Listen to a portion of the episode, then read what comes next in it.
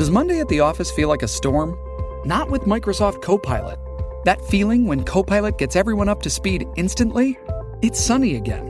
When Copilot simplifies complex data so your teams can act, that sun's shining on a beach. And when Copilot uncovers hidden insights, you're on that beach with your people and you find buried treasure. That's Microsoft Copilot. Learn more at Microsoft.com/slash AI for all.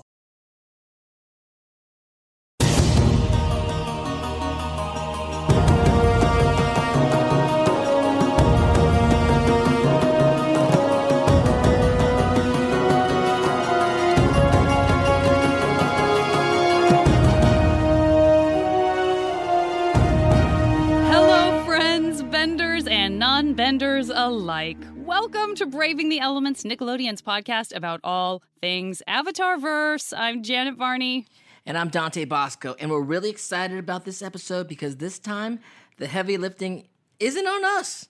We get to basically just chill and let Yeah. the chips fall where they may this time, Varney, me and you. We're just spectators in the game.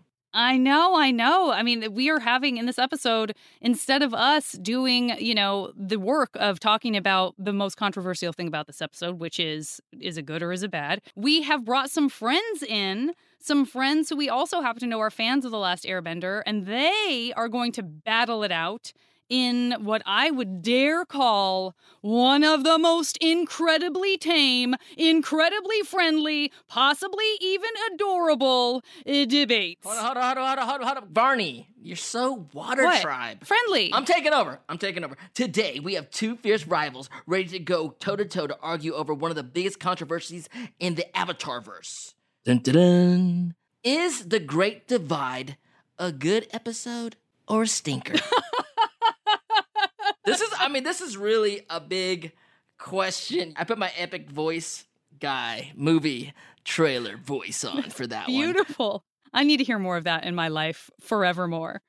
this is like a big question I ran into a lot uh, watching the show, talking with fans, talking to one of the directors of the show, Giancarlo Volpe, who, who I do introduce as the director of The Great Divide. Yeah, and we had John O'Brien on. He talked about it. He he wrote it, so he and Giancarlo kind of share that dubious honor, as he put it.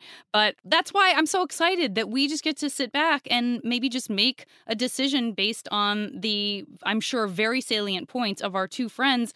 Without further ado, let's welcome them. Let's welcome our guests and fierce, fierce debaters. He is a writer, host, and longtime self-proclaimed cartoon nerd who is now hosting a wonderful new Nickelodeon iHeart podcast we will hear more about in a moment. She is a writer, podcast maven, and just an amazing part of many fandoms. Please welcome our friends Hector Navarro and Danielle Radford. What's up? Hi. Hello. Thank you guys for joining us on our show. We are, well, I can't speak for Danielle. Honored, honored. I'm honored. Yeah. I know Danielle's honored. I know Danielle's honored to be here. We're both honored to be here. This is so cool. Honor. Yeah, I'm super psyched. This is going to be really, really fun. I can't wait. Thank you for having me. So before we get into the debate, we want to hear more about you guys and how you first discovered Avatar. Okay, so for me, I started, I actually watched Korra first. What? That was my first. I know, that's what everyone says. I watched Legend of Korra first. Unheard of. It is certainly not unheard of. I have met plenty of people who just so happen to watch Legend of Korra first. It's just a fascinating to get the perspective, and from that point of view, I- I'm, I'm fascinated. So uh, I watched that first, and then I came back and I watched when Avatar came to Netflix. Was one when I first started watching it, and then of course I'm one of the writers for Honest Trailers. Um, we did do an Avatar Honest trailer, and so I love the series. I just I like hope. I like when things are fun and funny, and I like when when you get that combination of you know you talk about duty and you talk about all of the gravitas of the series while it still like has moments to find joy and be hopeful and be joyous. And so i just really fell in love with it and i fell in love with all the characters. Oh, such, I mean, well said, well said. And you are absolutely sort of known in the world of fandoms because you are co host of the debate show Movie Fights, as well as the sci fi show that the delightful Baron Vaughn hosts, appropriately titled, considering what we're doing here today, The Great Debate. And before we move on to Hector, I just want to circle back on your intro, Danielle, and underline how much I love your podcasts like Tights and Fights and Maximum Film. And then also maybe hear a little bit about some of the writing you've been doing. Oh, thank you. I've been uh, dipping my toes in writing comics. Uh, I wrote a comic.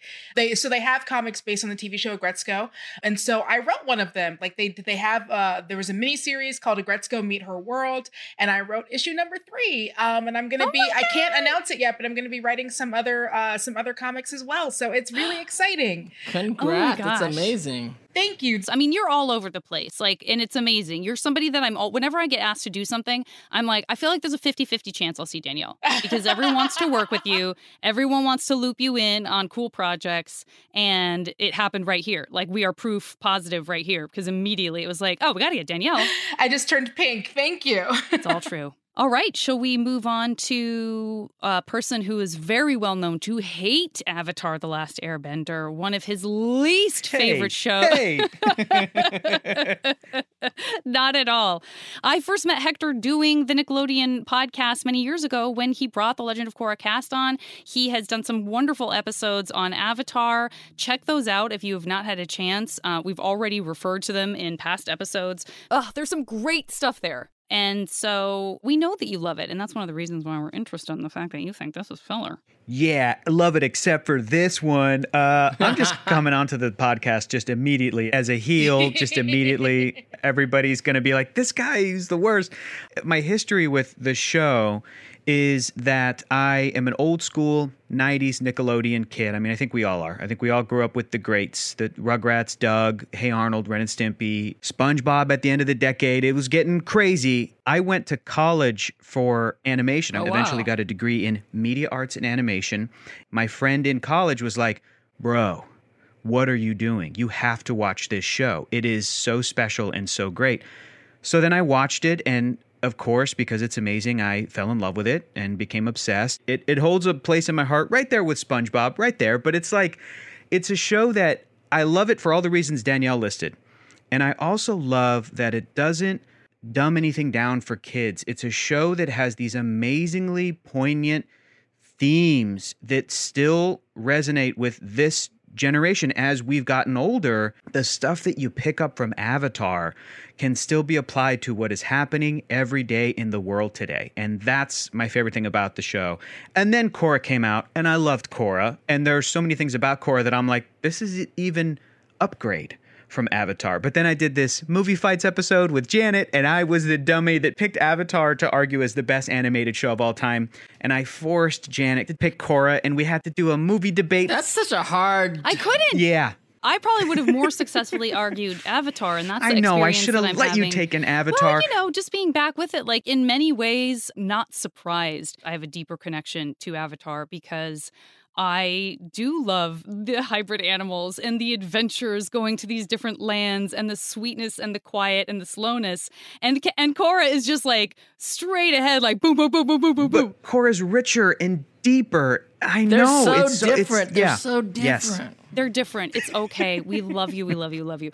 But I really felt it. So we we argued opposing sides in that debate, and uh, I think we both were like close to tears at the end because we were both so worried about each other's feelings. anyway, Batman ended up winning anyway, Janet. so won. what can you we do? never stood a chance. It was D- the DC people all day long. Never stood a chance. Now, one quick last thing. I see a SpongeBob head peeking up on your shirt. Uh, I, am hearing a lot of mention of your love of SpongeBob. Is there any way more that you could prove your love of SpongeBob? Is there anything else you can think of that involves SpongeBob? What a layup. Let me spike it. I am currently co hosting uh, a podcast for Nickelodeon, SpongeBob Binge Pants. We're going through SpongeBob SquarePants. We're following in your guys' footsteps. Uh, I'm hosting it with the amazing Frankie Grande. It's been so much fun. And we're going to have to have you guys, all three of you guys, uh, guest on at some point to talk about the first season and beyond of SpongeBob. It's been a blast. So, Happy you to know, do it. yeah. How many millions of episodes are there? I think there's about 8 million episodes, Dante. and so why don't each of you tell us just very quickly this is not the opening statement or anything but like i don't even know like what side are you arguing for who says it's good and who says it's a stinker Um, I, Danielle Radford, am arguing that this is a good episode, that it is not filler. And yeah, that just that it's good and that it's not filler, and that uh maybe if you think it is, go ahead and take a second look, because you might see something that you missed. And I, Hector Navarro, am counter arguing that this is a episode filled with stinker is what I'm arguing. Stinker is what I'm saying. This saying. is very interesting. uh, Because yeah, Stinker. Bunch of filler in here, Hector. More filler than your local uh, Botox place. This is more filled than a delicious Twinkie. Uh, see, I'm saying all killer, no filler from the Danielle Radford side. Oh, that's a very catchy phrase. I guess. I mean, should we do this? Should we should we get Yeah. into this great divide, great debate?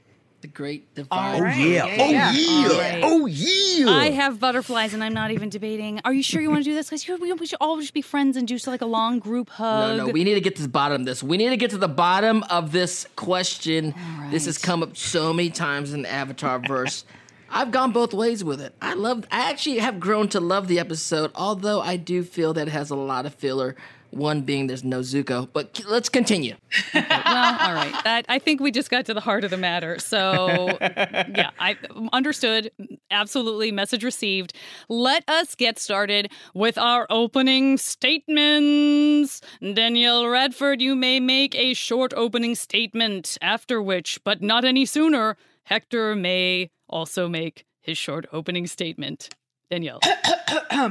What makes a leader? Webster's dictionary defines leader as a person who has commanding authority or influence. In the episode, The Great Divide, uh, you really see Aang come into his own as a leader, as someone who is able to bring peoples together. He may do it through lying means, but it doesn't make it any less um, heroic or any less an important part of his journey in becoming the Avatar that he was able to bring these two tribes together in order to affect change and affect one goal.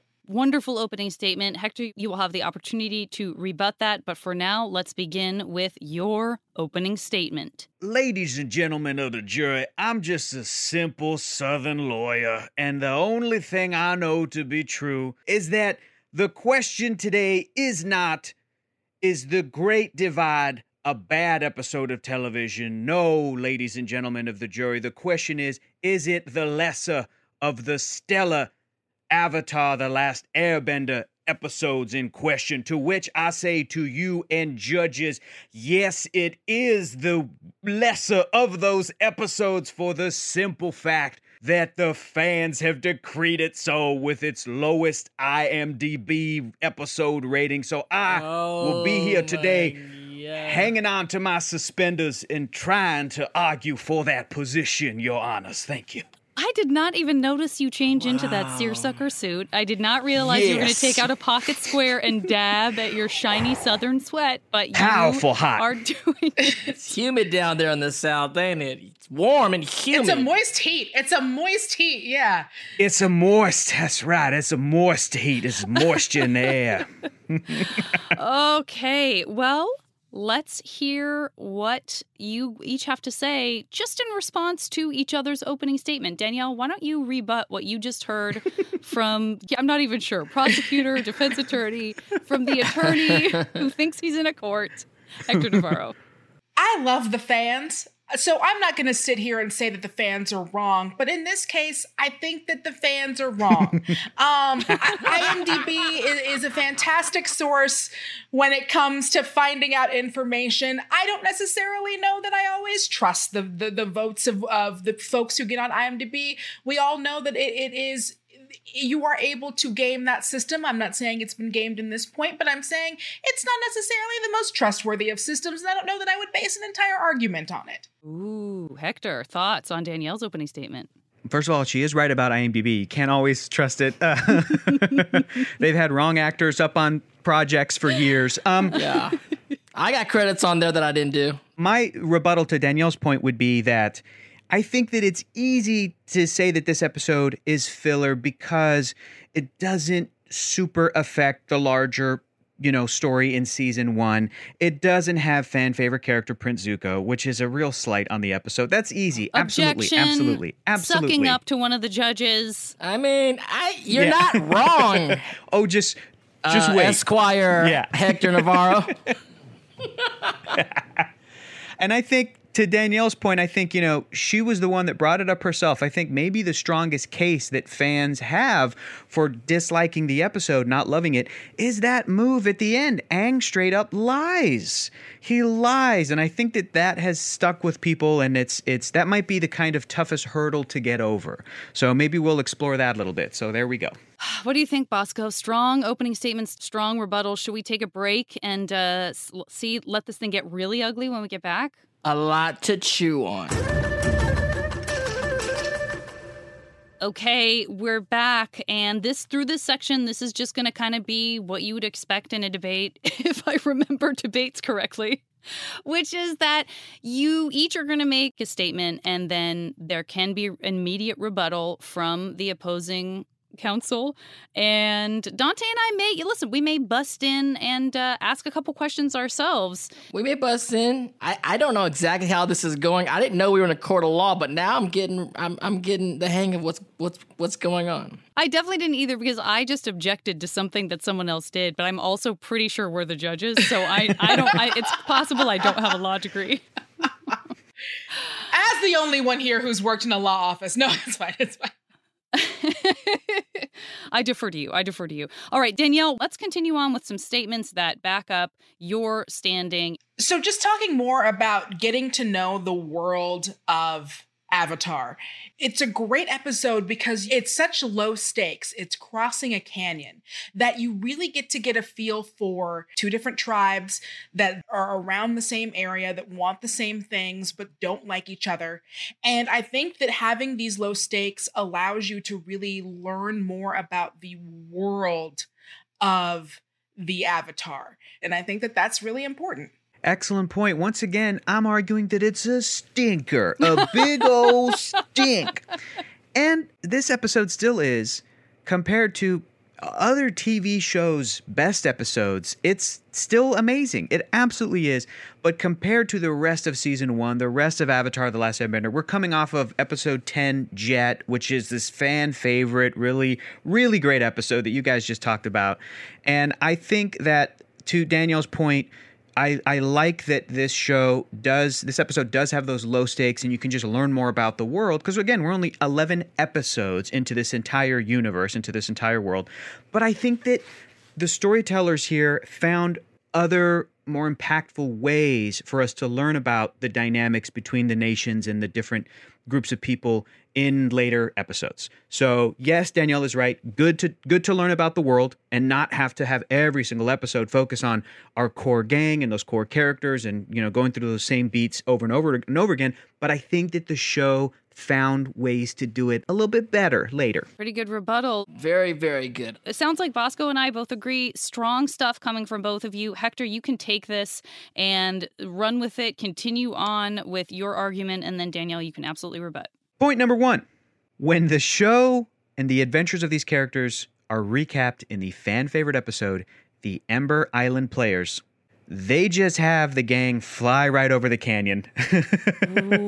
they don't even, they're like, yeah, let's just, here we go. This is what happens. This is what happens in the play that is recapping the. So I think that's a, you know, I'm going to leave it at that. Self reflection of the show. Foreshadow report. Foreshadow report, deep cut. A little bit. There's a little bit of the foreshadow. A little bit of the foreshadow. mm-hmm. That's meta. Using the show's own commentary to support what you're saying. Oof, that's strong stuff. Mm-hmm, Danielle, thoughts? Mm-hmm. Danielle. Well, I I think that it's unfair to count a recap, um, even if it's a, if a fan favorite episode recap. Um, because that's not what happens and everyone's memory can be different. Look, True, I've traveled true. to many different places. Could I tell you who was driving? Could it have been Appa? I don't know. I've tr- look, I've gone to the desert and those are like 3 hour long drives. I might want to say that I took a flying car and just got over there quickly. You don't know. I'm point, I'm saying point. that maybe it's a little bit of an unreliable narrator. Good point. Very good point. Fair point. All right, keep Very going, good. Danielle. Give us some more uh, from your point of view. I love it. Um, so my next point. I think that this had some really good stuff with Katara and Sokka. I like that they both they wound up being the voices for these two tribes. Um, they wound up both being sent off with different tribes. And you really get to see because it can be hard when we're dealing with characters we don't know. But when you put in the people that we care about and that we love and that we already know, and they start picking sides, it can be really, it, it puts you into that conflict. And they had already been having conflict throughout the episode, and they have conflicts on and off throughout the series. So also being able to play with that relationship and find different ways where for them to find conflict where it isn't necessarily because a lot of times it'll be Sokka saying something that's like not super great about women, but to to have them eh, involved in this conflict, it also helps with the rest of the series because you'll be like, oh, part of it is that, but part of it is also like these two people just are not people that super get along at this point. So I think that it's also a really good way to explore their relationship through the relationship between these two tribes. Gosh, Hector, it's almost like you totally 100% agree. I mean, I'm seeing vigorous silent nodding. Not since my own vigorous silent nodding have I seen someone who looks like they're in danger of hurting themselves because they are so silently agreeing with their own opponent. I mean, this is he, like very harmonious. I, I, was raised in the South, and we have manners, Yana. We. Esquire, Esquire. That's that's all that is is politeness. Um, no, Danielle's making a lot of great points. Okay, counterpoint counterpoint to that, the the dynamic, the relationship between Sokka and Katara. Counterpoint.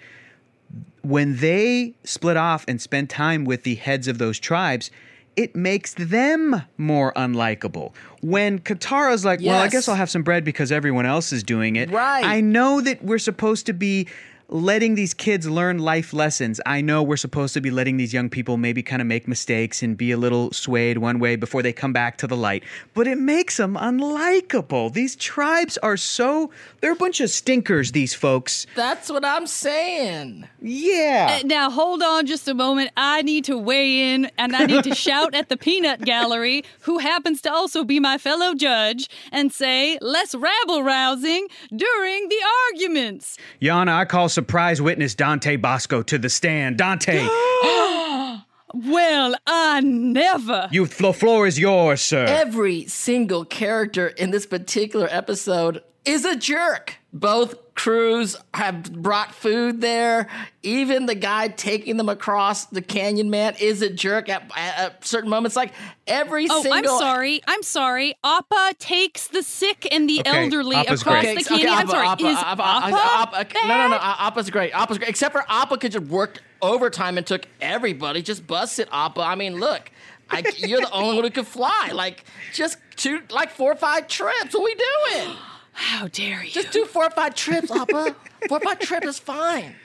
Right? Danielle, back me up here. Now people are just verbally abusing Appa. Help me out here. Uh, Appa is a sweet boy, and we don't take his name in vain. And Appa's a sweet, sweet, precious boy. I know this is not the point of the podcast. Maybe the listeners are experiencing what I'm experiencing too. I'm just closing my eyes and picturing Prince Zuko just yelling at Appa like, just take four or five trips. Just take four or five trips, man, and then you're fine. Appa, four or five trips. You're the only one that can fly. now we're getting into Lord of the Rings arguments. And, uh, you know, look, Appa get to rest too. Appa get tired. He's a yeah. sweet yeah. little baby boy. No, of course. he is true. Take a break. But, Danielle, you, know. you get to say your next point. You make your next point. All right. So, my last point is that we get to see some really cool earth bending, but also we get to see what happens when someone is like injured, unable to bend, and what the consequence of that is. And also, we talk about how everyone in here is a jerk and they all do jerk actions, but those do not go unpunished, my friends, because the canyon guide winds up being punished for those actions because the canyon guide breaks both of his arms and is not able to do all of the cool earth bending that would get everyone across. And so they mm. do have to learn some kind of lesson. And they've already brought the food, so you might as well eat it. You have to. You should. You got to get rid of all the food before, you know, the canyon crawlers come. They don't, but you have to. So I understand you put it in your belly. That's the best place to hide stuff. That's what we've learned from spy films. Put it in your tooth, put it in your belly. and so you get to see some really cool ways to apply earth bending and also you get to see the consequences of what it looks like when someone can't bend because they're not able to use their arms and they're not able to bend the way that they're supposed to and i think that that's really cool and and, and really interesting Mm, mm, mm, Mm, mm. mm. Hector, thoughts? counterpoint again danielle's been making solid points this whole time i think the, the the counterpoint i can make in this is that i think that danielle is right and that we do get some cool new stuff and that the jerk characters ultimately do have to suffer some consequences right the canyon guy does break his arms but then at the end he just quits anyway he's like i can't i'm out of here i don't want to do this job anymore he was he was traumatized He quits. he was he's trying to go to Ba Sing Se. He's going to do that. And the two tribes were punished with like nearly wiping themselves out until Aang and the gang like found a solution, used those crocodile spiders, and got up there. I think that's all well and true, but I think that the reason fans will point to this episode and go, "This is filler." E, and that even Bryan and Mike said that it was probably fillery and they didn't like elements of the show. Ooh, not saving that for closing statement. Bringing in the creators of the show for a rebuttal. Interesting choice. I'm bringing back another point for my closing statement, and it's going to hit hard. It's going to land. But I think fans say this is filler because those ideas explored in there, I think were done more elegantly in other adventures and other stories. We lose a little bit of focus from Aang, Katara, and Sokka. When you look at typically what a filler episode of a TV show is considered, it's something that you can just pluck out of the lineup, and it really doesn't have that much of a bearing on the rest of the show. And I think out of all of the amazing episodes of Avatar The Last Airbender, this one might be it. This might be the one that you can just pluck up from the conveyor belt and everything is mostly the same. Uh, I want to give you an extra point, and by the way, we've assigned zero points, and will not assign any points. But I'm going to give you a z- hypothetical point for making a cute popping sound because that was a fun effect. that was a fun effect yeah, that was very pleasant. So extra point for that. You guys want to move into your closing statements? all right uh who should go first I I, I would like to go first because I, I, I think you might have a better closing statement. So I want to go. Um, let's end on a let's end on a high note. Let's end on a high note, Danielle. My closing statement is this: Your honors, ladies and gentlemen of the juries, listeners to whom it may concern, I think the most egregious mistake this episode made is the complete and total exclusion of a one Prince Zuko, the star of the show. Now you're talking, Esquire Navarro. Yeah, Can I hear a Fire Nation one time? Not a lot of Fire Nation in this episode. Fire Nation, your honors, Fire Nation. um, from the hot and humid south was a powerful heat coming from the Fire Nation. Um, no, and plus all the other stuff I said, but mainly no Zuko, man. That means it's a stinker. Danielle? What is art? I won't go into Webster Dictionary's definition. I will only say that art cannot be judged by whether it is killer or filler. Art cannot be judged by whether it is a thinker or whether it is a stinker, although in this case it is a thinker. Um, I do think that it is important for art that we be able to have different kinds of episodes. And as much as we love the action that pushes the pace of the show along, I think it's just as important to take our time, take a breath, and take these episodes where you learn a little bit about the characters and a little bit about where they're going and a little bit about the world. And just take a breath especially you know you mentioned the episode jet. I think any episode which is such a beloved episode by fans after that is going to be judged harshly. I think if you put this in a different book and it's not necessarily following that episode. I think that that people view this differently. So this might not be so much a crime of fillerness or a crime of stinkiness. I think this might be more of positioning. Positioning. Hmm. Wow, Scheduling. strong, strong Scheduling, yes. statement. Uh, the pop was great in Hector's closing, but it does not trump the killer or filler slash thinker or stinker rhymes. I love a good rhyme.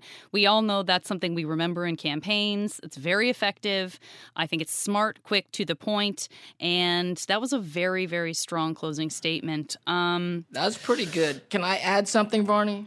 Oh, oh yes, because I guarantee you, I will add something if you add something. Danielle, as you said, and you op- so eloquently opened your uh, closing statements with what is art. I'm a little beside myself that neither one of you actually mentioned the art Mentioned in the episode the animation.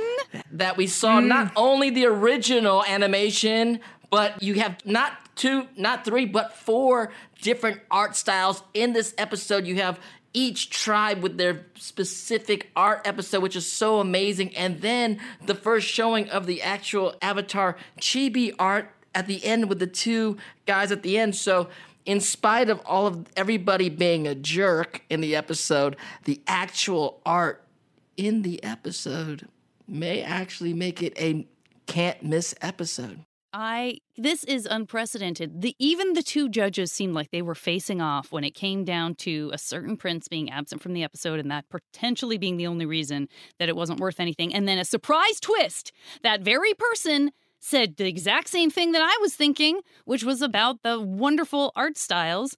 And the other thing that I think Danielle did touch on uh, that I would like to revisit is maybe this is tipping my hand about how I feel about the episode, but I do think that A, it's important to see that Aang isn't perfect and does make a decision to lie. And this goes to your point too, Danielle, of positioning, but the idea of a community that becomes so um, introspective and sort of like protective of itself that it starts to create a bigger and bigger wall around itself and that makes the othering of anyone else more and more powerful that you know sometimes it's nice to have a really over the top blanket way of making that point and this episode just like really is about that and we even have a giant crater in the earth and uh, splitting of the earth to rum- remind ourselves that like that's how kind of overwhelming and overpowering it can be. And PSA, like we mentioned earlier, don't lie, kids. Not good. True.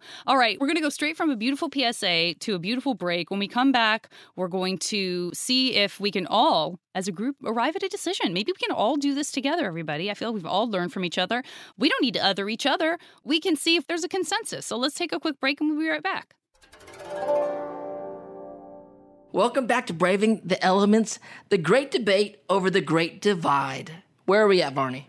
Well, I think everybody made great points. I would say that neither argument was wrong per se. I agree that it's not the strongest episode in the series, yet I also agree that it is not filler um, and that those things they can live together in the same place. What does everybody else think? Uh well yeah like I, I I don't think it's the strongest episode of the series but I also don't think that that necessarily means that it's um that it's filler or that it's not worth watching or that it's skippable because we all know that there are shows where you'll go and people will be like you can skip that entire first season and be just fine. Um, I do think with this one, it's a worthy, you know, now that you can watch it and binge it, it's a worthy 22 minutes of your time. Yeah, is it is it my favorite episode? Nah do you need to skip it? No, I think you can still watch it and still enjoy the series and still enjoy it. And I think that it's a nice little cool off before we get to the end of this book. And it the canyon crawlers, if they're if it's like me, it'll remind you of the super scary Peter Jackson King Kong scene that I still have nightmares about. Oh yeah. Listen, if you want to skip it because you find the canyon crawlers too creepy, that I can support. But don't skip it because you think it's filler. Uh, yeah, I think I adore this show as you as everybody knows, and I think that the best things about this particular episode are everything that Danielle listed. I mean, I also think that it's so wild that like right now in the world, not to get too heavy, not to not to bring everything down, but like the beginning of this episode, a character shows up and they're like, My home was destroyed by the Fire Nation. And then so does the other head of that tribe. And Aang, or I think it was Aang, says, like, Oh, you're a refugee. Or maybe in Katara, but somebody's like, You're a refugee. And that's still beautiful and powerful that like even that is in this show. That a kid could watch this and kind of pick up on that and be like okay a refugee is a person who is displaced from their home because of like a political you know of this horrible conflict. And so of course there's still things of value in this episode but like everyone else is saying it's not going to be our favorite uh, solo entry. It's just cool to be here on the podcast man. Y'all are great. Y'all are great. We just wanted an excuse to have our friends on. Right? Love you hector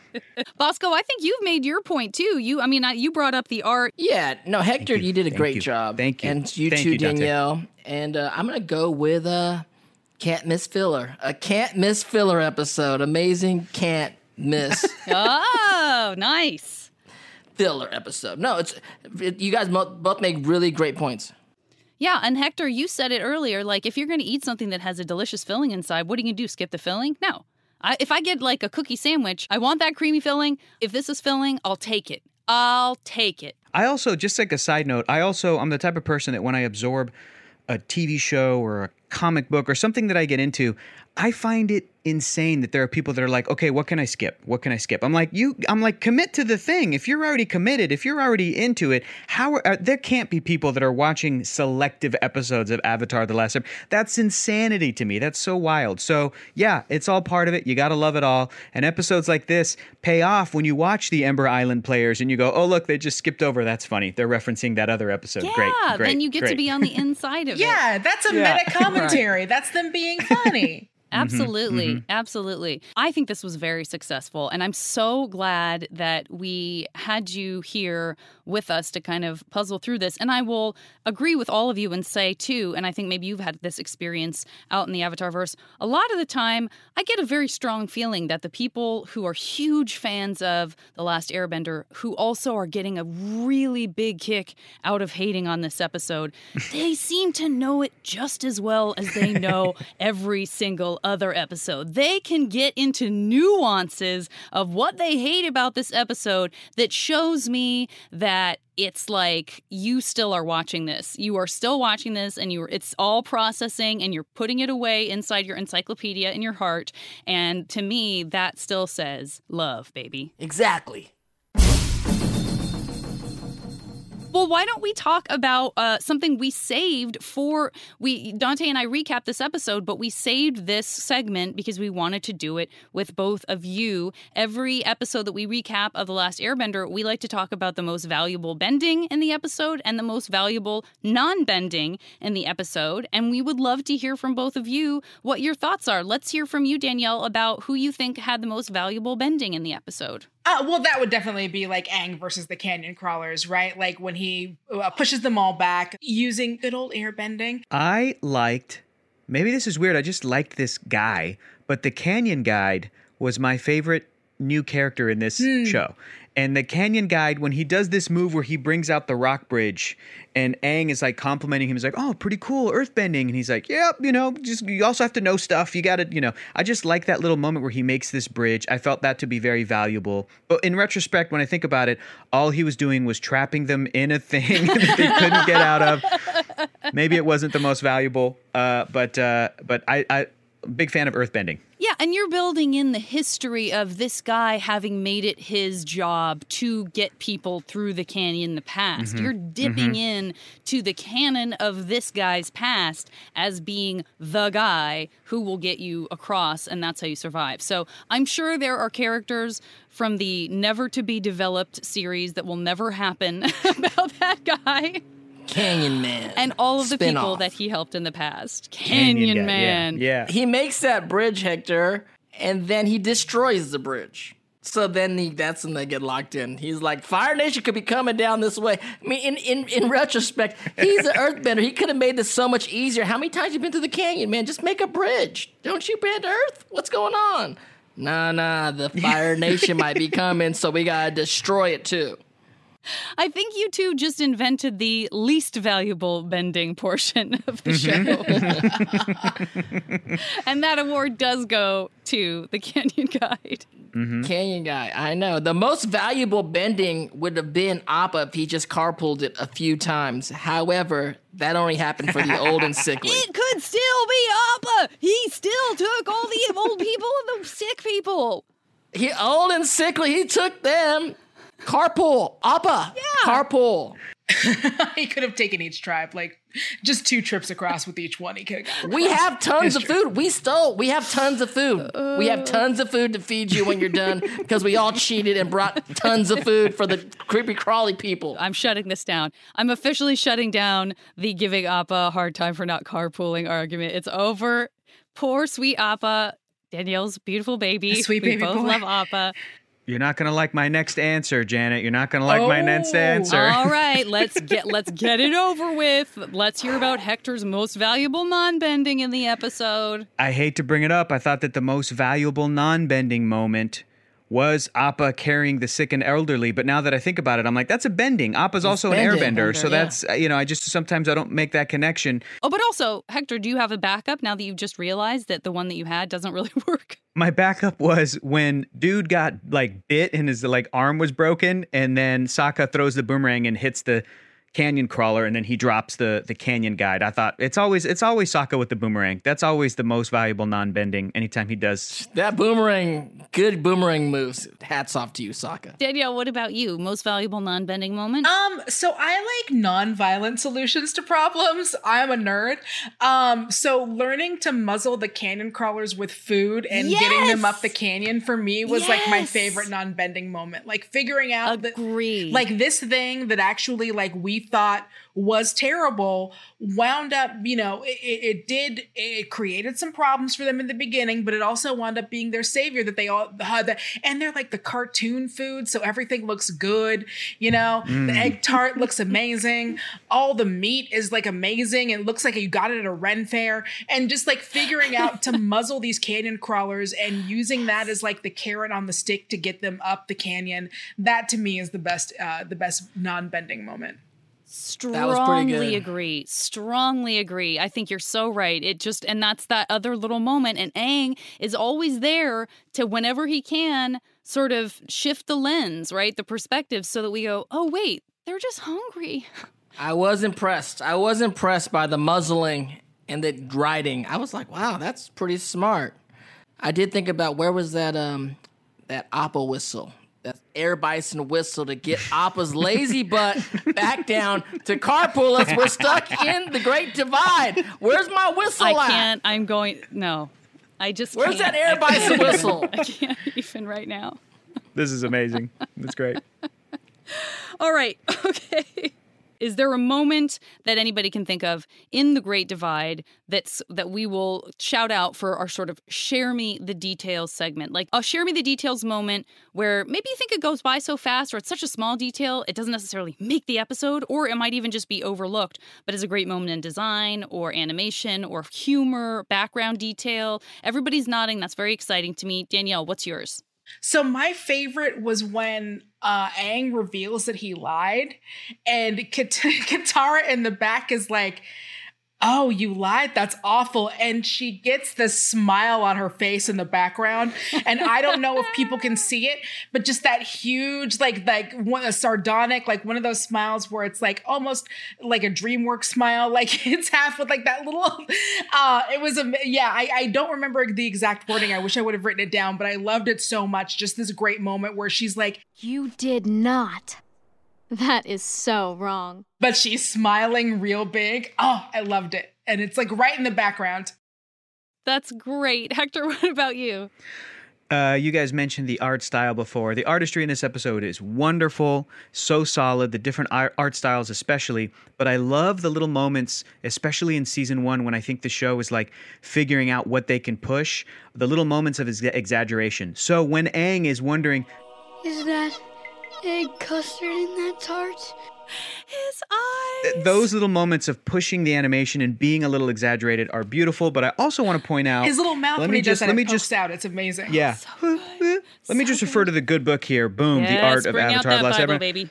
This this I'm really glad they put this in here because I was really blown away by it as we're watching the episode. The opening background of the Great Divide itself was so lovely, and they have it in here. The design is by Tom Dankowitz. Want to shout him out? So this, I mean, I know this is a podcast and it is not visual, but there's this great image of this pencil sort of background design that I think is really good, and I think that the the backgrounds of this show and Korra are some of the most they're the unsung heroes of the whole show.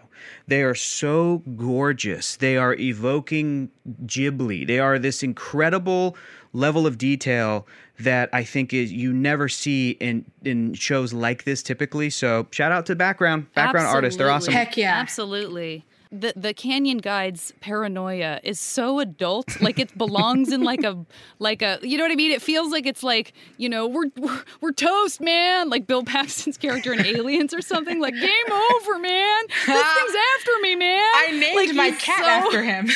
One of my cats. Oh, that's Such and good I named one of my cats Canyon Guy. That's so crazy. wow. Yeah. Yeah. Oh my gosh. So you to- you guys totally get it. Yeah. I just love his it's so unhinged and it's like Sokka is kind of the is the us in this episode where it seems like he's the one who keeps noticing like "Oh, this guy's not uh he's not all there anymore. They're coming back for me. They've had a taste, and they're coming back for me. Yeah. it's just so weird. At first, you think he's. Oh, I thought like, oh, this older guys, he's wise, a king guy, might be like Uncle Iroh-ish, and then all of a sudden, my dude is. What's he doing? He's. Then he ends up quitting his job. Yeah. Big old quitter. It's great. Great. Any other uh detail moment for you? For me, I mean, I like you guys when they push the animation. It's it, you know, there's a moment where at the beginning of the episode when Katara saying, "Oh, he's the Avatar. He's gonna save the day," and they cut to they you know they cut to Aang and his eyes are so big and he has like the Puss in Boots eyes. You know, like oh, and you, I just love those little Shakespearean asides of just really funny and really cool. Mm-hmm. Like that's a great one. Absolutely. Love it. Yeah, this for what for however you feel about this episode, it is full of details. Even if on the whole you're like it feels a little more throwaway, even if you're one of those people, I I have to imagine that you still appreciate those weird little moments that you're just not going to get anywhere else in the series. this is a history lesson. Like this is history, you guys. No history's actually right. Like all history is someone's perspective of history. Like that's how history works, you guys. Whoever s- telling you is telling you from their point of view. That's it. Yeah. So I guess we're picking Danielle as the winner of the debate because she represents what we all actually feel. so, Yeah. So Oh, she Hector, also did an amazing pea. job. She did an amazing job of backing it all up, and Hector did an amazing job of secretly supporting her and backing her up on everything, even as he was pretending to be an angry Southern uh, lawyer who was wearing suspenders. So we're all in agreement. Uh, Basco, you want to uh, ask them a couple of the standard questions so we can get their answers? I'm really excited to hear about both the what they would blank and who they blank. Yes. And we asked all of our guests, who do they ship? You know, your favorite ships in the world of Avatar. Where where are you guys going with that? I go real basic. I'm real basic with my ships, but you know what? Let me let me zero in I, for this episode. I ship the two heads of these warring clans. I think that they're going to end up together. I, I think that they're going to end up. I think oh. opposites attract. I think they're the odd couple. I think one's going to make the other one a little more relaxed, and one's going to make the other one a little more cleanly. And I think that they're going to work it out. Fantastic. That was that was that came out of nowhere. It was and it was great. Danielle, what about you? My overall ship, I am a sucker for Zuko and Mai. I love uh I love Masad Boy and Madaria. Like I just I love them together. I love like little moments like well, I don't hate you, you know, where where Mai is like, oh, the sunset's so orange. and Zuko's like, oh yeah, right. I love it. You hate everything. And she's like, I don't hate you. And he's like, I don't hate you either. That's just so, that speaks to like all of the parts of me that go, you know what? I could change him. Shout out to Maiko. Shout out to Maiko and the, the emo ship of all time. Little emo in you, Danielle. Little emo in you. A little bit. it. Oh, oh, I That's had I had some dark, I had some jet black hair with some blonde streaks. You went to that concert crying with everybody. That's right. We actually talk about it on my podcast, The JV Club. And uh, we got into some emo. We got into some emo in that conversation. It was a delightful conversation. So check that out if you want to hear more about how Maiko came to Danielle, to nestle in Danielle's heart. It's true. It's true. I love the emo. Oh, I love an emo ship. Ah, makes me so happy. But sad, but happy. So now we're getting elemental. And so we also love to ask all our guests, what kind of bender would they be if they were a bender? Danielle? Ooh, okay. So I'm an earth sign. I'm a Virgo. Um, so I do have love for earth, but honestly, I think that I would love to be an airbender. Who doesn't want to glide? Like you get to you get to glide on a ball, you get to glide on those like who doesn't want to glide? And you never have to worry about TSA. You just get to get places. Just like cross-legged on a ball of air, man. Doesn't that sound so dope?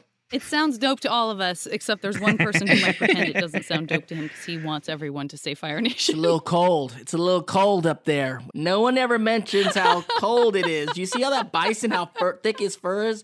But I'm going to tell you where it's always warm It's always warm in the Fire Nation. Hector, don't don't break his heart. I'm sure you'll choose firebending. In an effort to try to avoid breaking Dante's heart, I'm going to try to compliment him and maybe kiss his butt a little bit. But here's the, here's the reality, Dante. Few people in this world Great. are as cool as Dante Basco. I learned a long time ago I can't pull that off. I can't I can't pull that off, man. I can't do it. I can't do it. And to have that heat and that passion and that energy, I love it. I respect it. I appreciate it. Uh, I mean, the Zuko Iroh combination, they're my favorite characters in the entire series. But as I thought more about it, I also thought the beautiful thing about water bending is to have the fluidity and to have, and I'm like, I love and appreciate that too. You know, I know that like Danielle and I, we have like a hosting background and we can do things on the fly and we can improv and stuff. But then the more I, more and more I thought about it, I thought, I am grounded. I try in my life to be grounded. My favorite Pokemon is Geodude. I have to go earthbending, baby, because I just love the the feel of the dirt under your bare feet and just that that those kinds of stances, that kind of martial art. I, I love it. I, I think that that is the way that I would be most helpful to the world around me is if I embrace that and let the people as cool as Dante be firebender. I can't, you know, I you can't. I can't. No, it's hey, him. You, it's you him. alluded to earthbending several times in this episode, and and I and, and I think your love for earthbending is genuine. Fire Nation would love to have you. You know, sometimes, or you know, we can we can we can collaborate, make molten rock. We can make lava sometimes. You know, I would live. I would live in an Earth Kingdom tribe right on the shameless border of the Fire. Nation, right and on we the would, border. you know, we would we would Come make some cookouts. come and- vacation, and Fire Nation. Exactly, Come right there, vacation, right Fire there. Nation. Right. Oh, who doesn't love a cookout? Mm-hmm, mm-hmm. I'll never forget when Dante revealed that he rode his motorcycle to Comic Con, and Jack DeSena and I were like, "Oh, you're so Zuko." Isn't that almost a? And listen, I'm Comic Con in my blood. I was born and raised in San Diego. I've been going to Comic Con since I was ten. But isn't that almost an oxymoron that Dante's filling up gas on his motorcycle and someone's like, "Where are you headed?" And he's like, "Comic Con." like that doesn't make sense. You got to bring the cool. You got to bring the cool. Because he's got to bring the cool. Somebody got to bring the cool to Comic Con. Plus, it was probably easier to get around. That was my thought. I'm coming in for this one panel, and I'm gonna be able to park anywhere if I bring this motorcycle. That's what I thought, and that's what I did. He just busted through the walls of the convention center, just landing on the stage of the panel. And then the Kool-Aid, the Kool-Aid guy came in was through like, that busted wall and was like, "That was my job." Yeah. I was doing a Grease too, like straight out of Grease too, with the motorcycle guys. What would what would the Kool Aid Man bend? What nation would he belong to? I don't know. He comes in hot. He might be a Fire Nation. I know the Kool Aid guy. I actually met the Kool Aid guy at the Comic Con, and he says, "Hey man, what's he say? What's his line?" I actually know Brock. I Oh, met him yeah. at Comic Con. no, hold on. Oh yeah. Hey man, you want some Kool Aid? I knew I knew it was two words. Oh yeah. Oh my gosh, I've got to get it together. I cannot stop laughing. That was beautiful. All right. Oh, thank you so much for being here with us. Uh, it's been so fun to deconstruct it a little further with our friends and. What a blast. I hope you'll both come back and uh, we won't even necessarily make you argue in favor or opposed of anything. We can just talk like the human friends we are. Yeah, such a fun episode. I loved I loved all everything you guys had to say and made me think about this episode in a lot of different ways. I also like the courthouse setting. Will you both please, uh, Danielle, start uh, and just remind people where they can find you and uh, what they should be checking out? Yeah, uh, you can find me um, on uh, Twitter at Danielle Radford. Uh, you could find me on Instagram at Danielle underscore Radford. Again, I'm one of the writers of the Honest Trailers. If you like uh, comics, you can find my comic Aggretsuko Meet Her World number three. I believe that that is still um, in comic book shops. Yes, there is wrestling. Yes, there are corgis. I'm me everywhere I go. Um, everywhere I go, I'm always me. And Amazing. Uh, you and yeah, my wrestling podcast. If you're into wrestling and you want to watch me, a British romance writer named Lindsay, and a voice actor named Hal talk a lot about wrestling, uh, there you go because that's what we're doing, and that is Tights and Fights on Max Fun. Hector. You can find me online at Hector is Funny. Check out my YouTube channel that I do with my buddies called Heroes Reforged. And of course, be on the lookout for, go search for SpongeBob Binge Pants, the SpongeBob SquarePants podcast with me and Frankie Grande. It's wonderful. It's fantastic. And in the immortal words of the Kool Aid Man, hey man. Hey, man. hey man. And friends, next week we are going to be recapping The Storm with. Yes, we are bringing him back because we love him so much. The hilarious Jack DeSena, aka Sokka. We love you, and we will talk to you next time on Braving the Elements. Hey, man! We'll see everybody next Tuesday on Apple Podcasts, Spotify, the iHeartRadio app, or wherever you get your podcasts.